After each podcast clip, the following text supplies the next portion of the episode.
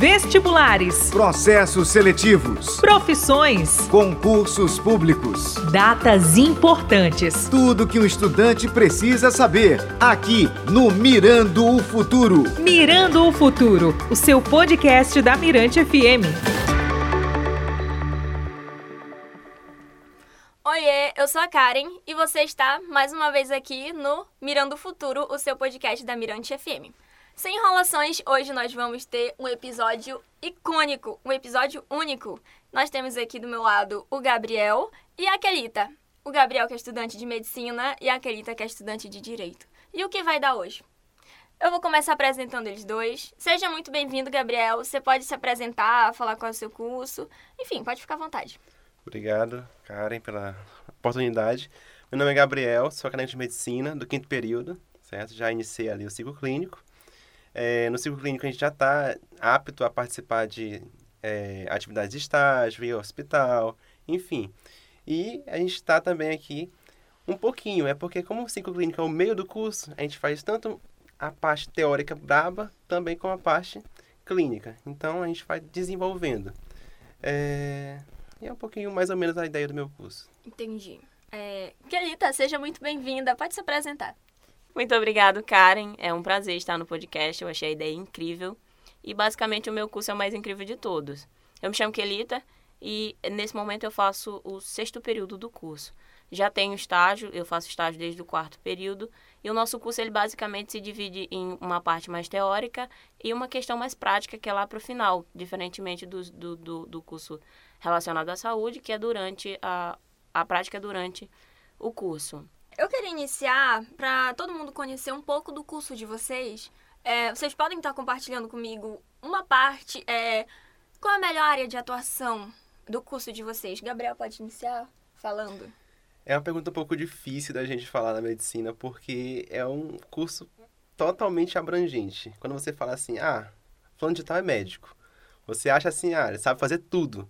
Mas, na verdade, a medicina é composta por áreas distintas, por exemplo, um profissional que ele cuida ali, é, um ortopedista, por exemplo, ele sabe muito da questão osteoesquelética do corpo. Só que quando você vai é, direcionar ele para questões mais específicas, como, por exemplo, hormonal, filtração renal, ele não vai ter tanto domínio. Então, na medicina, a gente vai ter é, uma ampla variedade. E isso vai ser decidido por meio desse profissional, vai fazer o curso de medicina por completo, os 12 períodos dos 6 anos. Ao sair do curso, ele vai escolher é, uma residência que ele vai querer seguir e nessa residência que ele vai direcionar qual parte específica da medicina ele vai querer seguir, certo?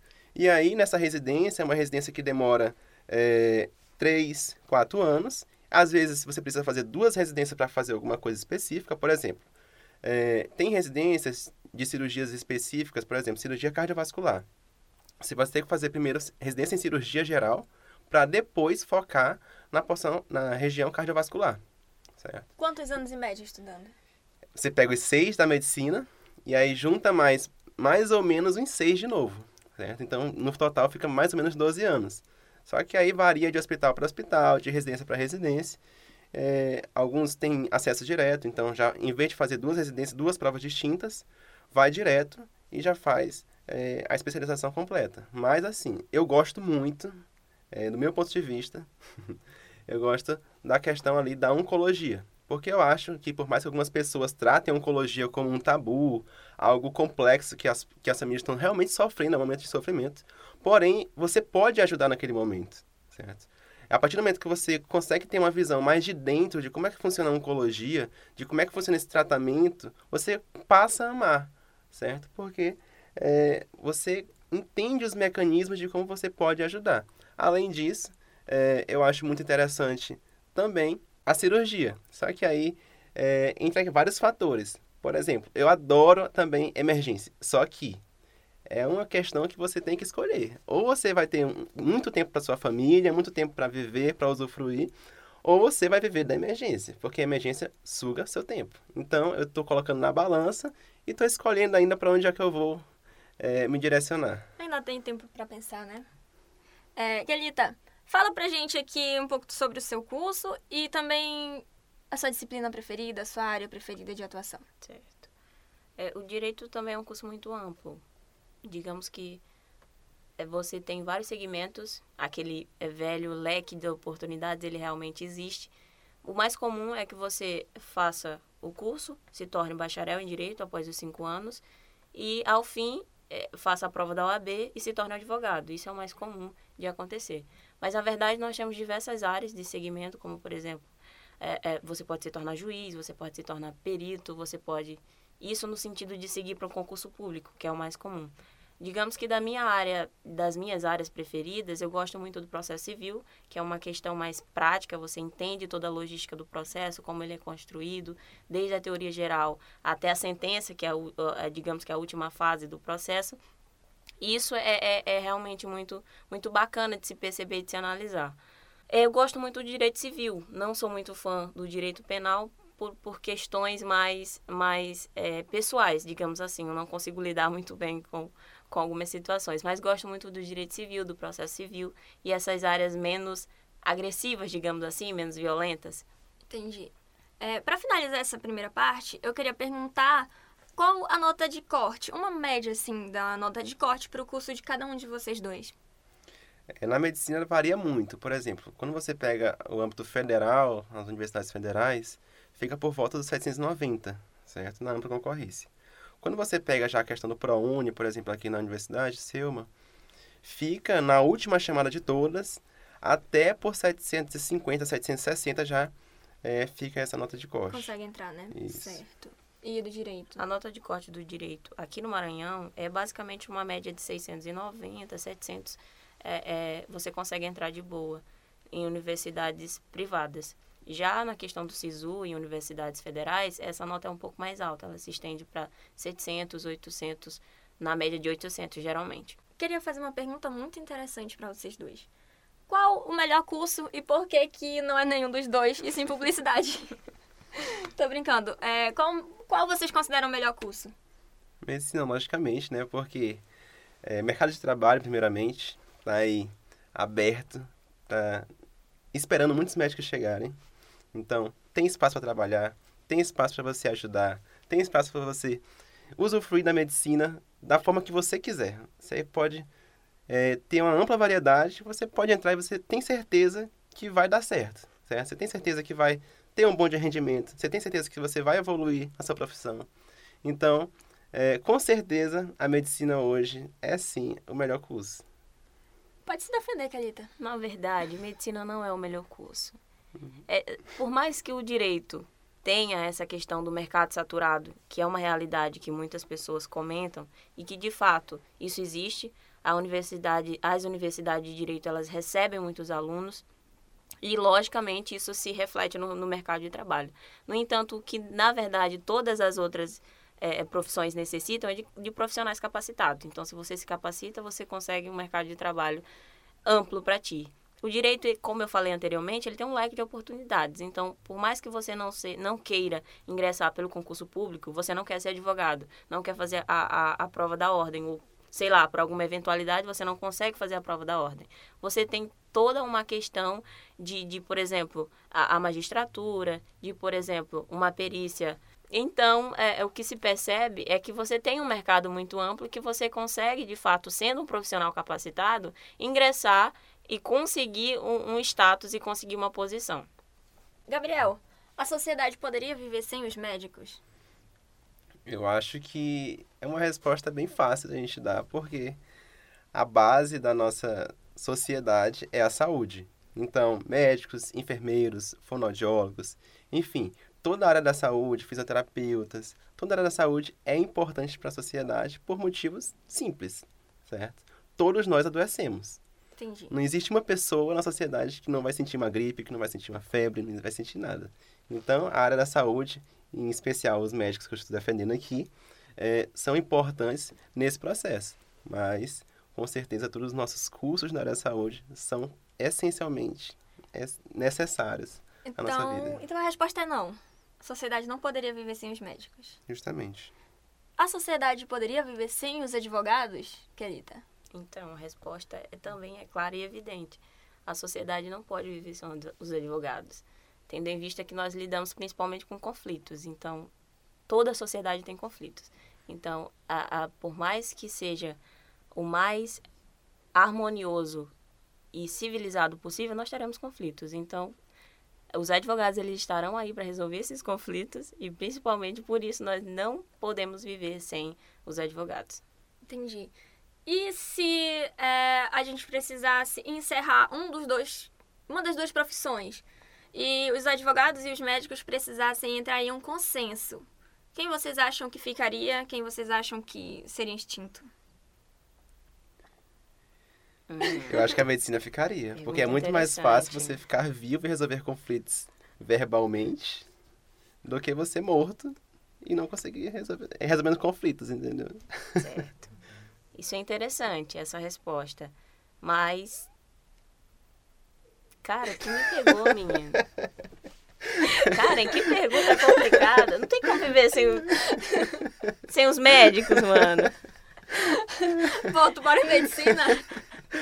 Então, eu acho que um profissional do direito sendo muito capacitado, ele consegue lidar com é, é, evoluir psicologicamente, emocionalmente, controlar suas próprias feridas e suas próprias doenças. Mas certamente esse é um ponto para a medicina, vamos reconhecer isso. Não dá para para viver sem esses seres humanos. Entendi. É, aqui, gente, por que vocês acham que. Gabriel, por que vocês acham que os médicos, os estudantes de medicina, vamos colocar aqui, são tão julgados? Eu acho que ainda existe um- um estereótipo, uma capa que cobre a medicina e cobre de uma maneira que. O jaleco? Não, jaleco não. É porque o pessoal associa muito a- a- o jaleco à medicina, mas também é um estereótipo que está sendo julgado. Por quê? O que acontece? Quando a gente fala do- dos, dos médicos, da, dos estudantes de medicina, todo mundo já, já associa o seguinte. Ah, os médicos são ricos. Ah, os estudantes de medicina, tudo rico. E não são? Tudo de iPhone, não sei o E quê. não são? Não, não são. É, pode realmente eu tenho que reconhecer eu tenho que reconhecer que boa parte do- dos estudantes de medicina realmente são pessoas que vêm de famílias ali é, ricas que têm ali melhores condições porque realmente é um curso concorrido e para que você tenha essas oportunidades de estudar de conseguir fazer um bom cursinho de ter uma boa uma boa formação de ter tempo realmente para fazer o curso porque é um curso integral que você não consegue trabalhar. É difícil algumas pessoas realmente conseguem mas é difícil trabalhar, então realmente se criou esse estereótipo da medicina. Além de que há uma certa briguinha entre alguns cursos, é, de que colocam algumas coisas que ah, só a medicina faz, mas às vezes não é nem, não é nem questão da medicina, é questão de que é, confundem a medicina com todos os cursos da saúde e acaba que quem leva a culpa é quem está mais aparente, certo? Entendi. Muito bem. É, eu acho que o curso de medicina, ele é estigmatizado dessa forma porque, de fato, isso acontece muito. A maioria dos estudantes de medicina, eles são ricos, Metidos. digamos assim, metidos, se sentem um pouco superior. Essa questão da proteção, eu acho que é o jaleco, Karen. Isso Entendi. provavelmente é o jaleco que os protege. Eles são quase os deuses, é que se percebe isso de uma forma muito latente. Entendi. Digamos assim, é, uma pergunta, que eu posso fazer uma pergunta? Pode. Uma pergunta que eu acho interessante e que talvez sirva para o contexto. Por exemplo, o curso, de medicina eu acho um curso muito desigual nesse sentido, não só da, da, da, da questão financeira, mas também no sentido é, é, racial, digamos assim. Eu não consigo visualizar tantas pessoas é, pretas e pobres dentro do curso de medicina. Isso é, é algo, digamos que vocês são um pouco inacessíveis a essa parte mais baixa da sociedade. É, realmente é um fato. Concordo que ainda há uma baixa represen- representatividade na medicina a respeito é, de negros, de pardos, de pessoas de baixa, é, eu posso dizer, nível socioeconômico. Porém, é, há algumas estratégias que estão sendo utilizadas para tentar reduzir essa diferença. Porém, até os dias de hoje, a gente olha, por exemplo, é, se você pega as turmas em geral de medicina, você vai ter ali, no mínimo, 75% de pessoas brancas e, no máximo, esses 25% que sobraram. Mas é no máximo mesmo, certo? Eu tô aqui Gabriel super... dos olhos claros. Sim. Certo. E dos cabelos. Porque, assim, mas é, algumas estratégias, por exemplo, a minha turma é uma turma um pouco diferente. das turmas normais do SEUMA, da medicina. Por quê? É uma turma que ela veio depois da pandemia e acabou pegando todos os ProUnis que ficaram represados na pandemia. Então a gente pegou basicamente uma turma dupla de ProUni. Então é, essa porcentagem acabou dando uma equilibrada e é uma turma um pouco mais, digamos que, conscientes é, financeiramente, certo? E algumas decisões que são tomadas em conjuntos na turma, por exemplo, a formatura, a gente leva em consideração justamente essas pessoas para tentar incluir, porque são realmente pessoas que não têm tantas condições de, de custear algo tão caro como a formatura da medicina. Então a gente equilibra para tentar manter ali essa igualdade. Mas realmente, até os dias de hoje, há uma grande diferença de nível socioeconômico e de nível racial na, na medicina. Sim. É. Gabriel, prepara a tua pergunta para Kelita, mas antes, Kelita, eu queria que tu respondesse também por que, que você acha que as pessoas julgam tanto o estudante de direito. Sim. É, existe muito esse estigma do estudante de direito que é chato, que é insuportável, que ninguém aguenta por perto. Realmente? Talvez, talvez é, isso seja um pouco verdade, mas nós somos, na verdade, incompreendidos. Porque é uma outra realidade. Você, no dia a dia, você convive diretamente com a lei, digamos assim. E essa lei, ela acaba te é, colocando o teu ponto de vista de uma maneira totalmente diferente. Você passa a enxergar a sociedade de uma maneira totalmente diferente. Aquele mínimo detalhe que não é percebido por outras pessoas, ele acaba sendo percebido pelo, pelo estudante de direito, pelo acadêmico, pelo advogado, enfim. Então a gente tem muito desse olhar mais perceptivo, mais a, a, alinhado em questões que as outras pessoas não, não conseguem perceber ou simplesmente ignoram. Então, o estudante de direito é muito estigmatizado simplesmente porque as pessoas não conseguem reconhecer e se sensibilizar disso, de que nós temos de, de fato um, uma visão diferente da, das coisas e do, do mundo, digamos assim. Tem É. alguma coisa para falar? Realmente, os estudantes de direito são um pouquinho difíceis a gente conviver, entendeu? Mas a gente se esforça e sempre dá certo. É porque Pra eles, conviver. Sempre É, dá porque certo. assim, eles tentam viver sempre em juízo. Não sei se eles acham a sociedade assim um juízo eterno, mas eles ficam julgando, ficam colocando lá pautas. E é um negócio bem complexo de conviver Certo. com os estudantes de direito, em geral. Porque, na verdade, a sociedade é é, muito conflituosa. Então, não tem como você ignorar certos conflitos, não tem como você ignorar certas coisas. É, Gabriel, tens alguma pergunta para fazer? Tem, assim. Pode fazer.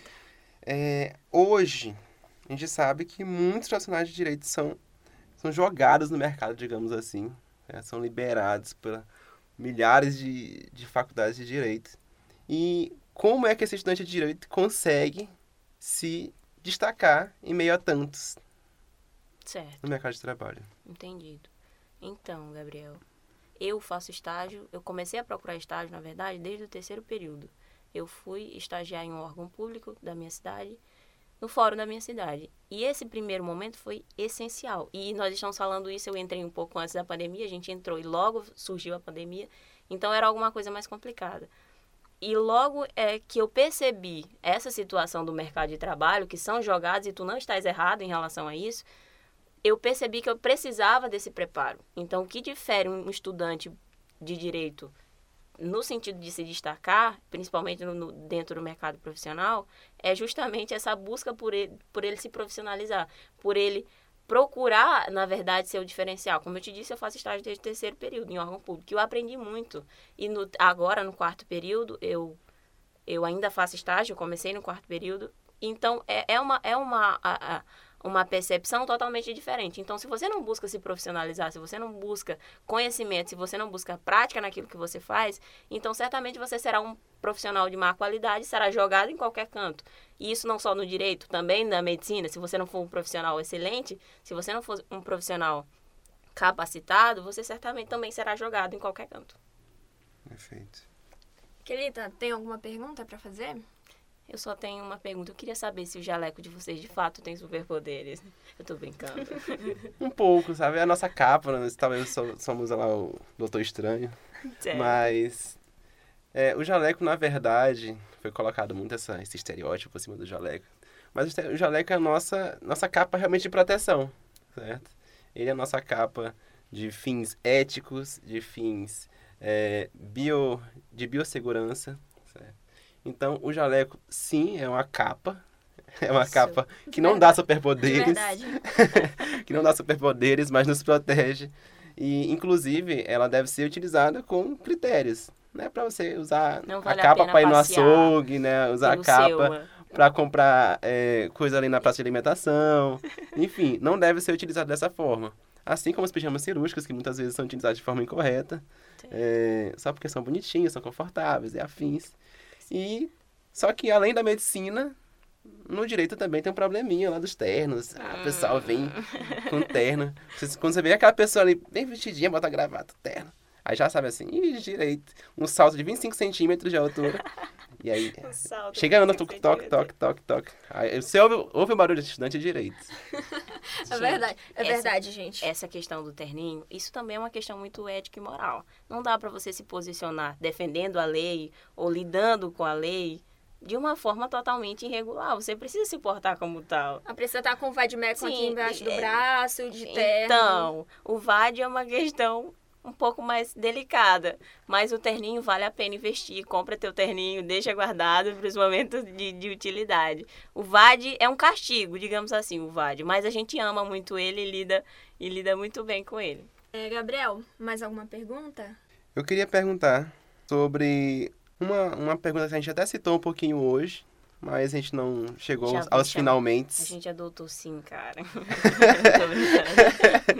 É, essa é um pouco, é um pouco porém, né?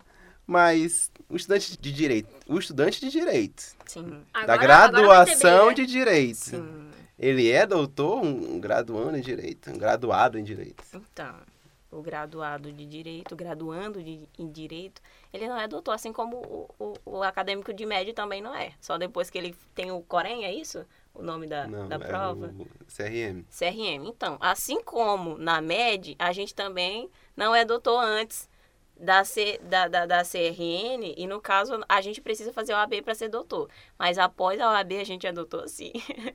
Olha, eu vou. Eu não sei se eu tô certa, mas eu vou expor a minha opinião. Pra mim, doutor é quem tem doutorado. Eu, publicitária, quero fazer doutorado só pra ser chamada de doutora. Eu geralmente não chamo, eu não tenho costume de chamar o médico de doutor. Eu tô errada, Gabriel? Não, errada também não está, certo? É. mais uma tradição que se promulgou aí até os dias de hoje, mas acaba que instantaneamente, eu, por exemplo, quando eu vou no médico, instantaneamente eu chamo de doutor, mesmo sem querer, acabo chamando doutor fulano de tal.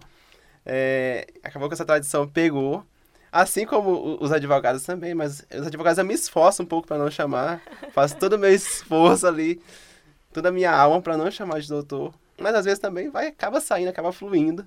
É, mas concordo que doutor é quem tem doutorado. Sim. A única diferença é que a gente tem aquele título lá que o Dom Pedro I deu pra gente. Então, o Nossa, advogado foi é doutor por isso. Ainda não foi, ainda não foi é, é, revogada, gente. Então, se não foi revogada é porque Quase se tá em vigor, o Brasil. gente, não. Não, se tá em vigor, vamos seguir os, é, os costumes corretamente. Então, chegamos à conclusão que médicos e advogados são doutores. Sim. Vocês ainda não são. Tradicionalmente, sim. Tradicionalmente, sim. Então, doutor Gabriel, doutora Kelita, muito obrigada pela presença de vocês aqui. Foi um- uma conversa muito esclarecedora. E muito obrigada, gente, pela presença de vocês. Foi um prazer participar. Foi um prazer participar, estar aqui presente nesse, nessa ideia inovadora que foi apresentada. Mirando o Futuro, o seu podcast da Mirante FM.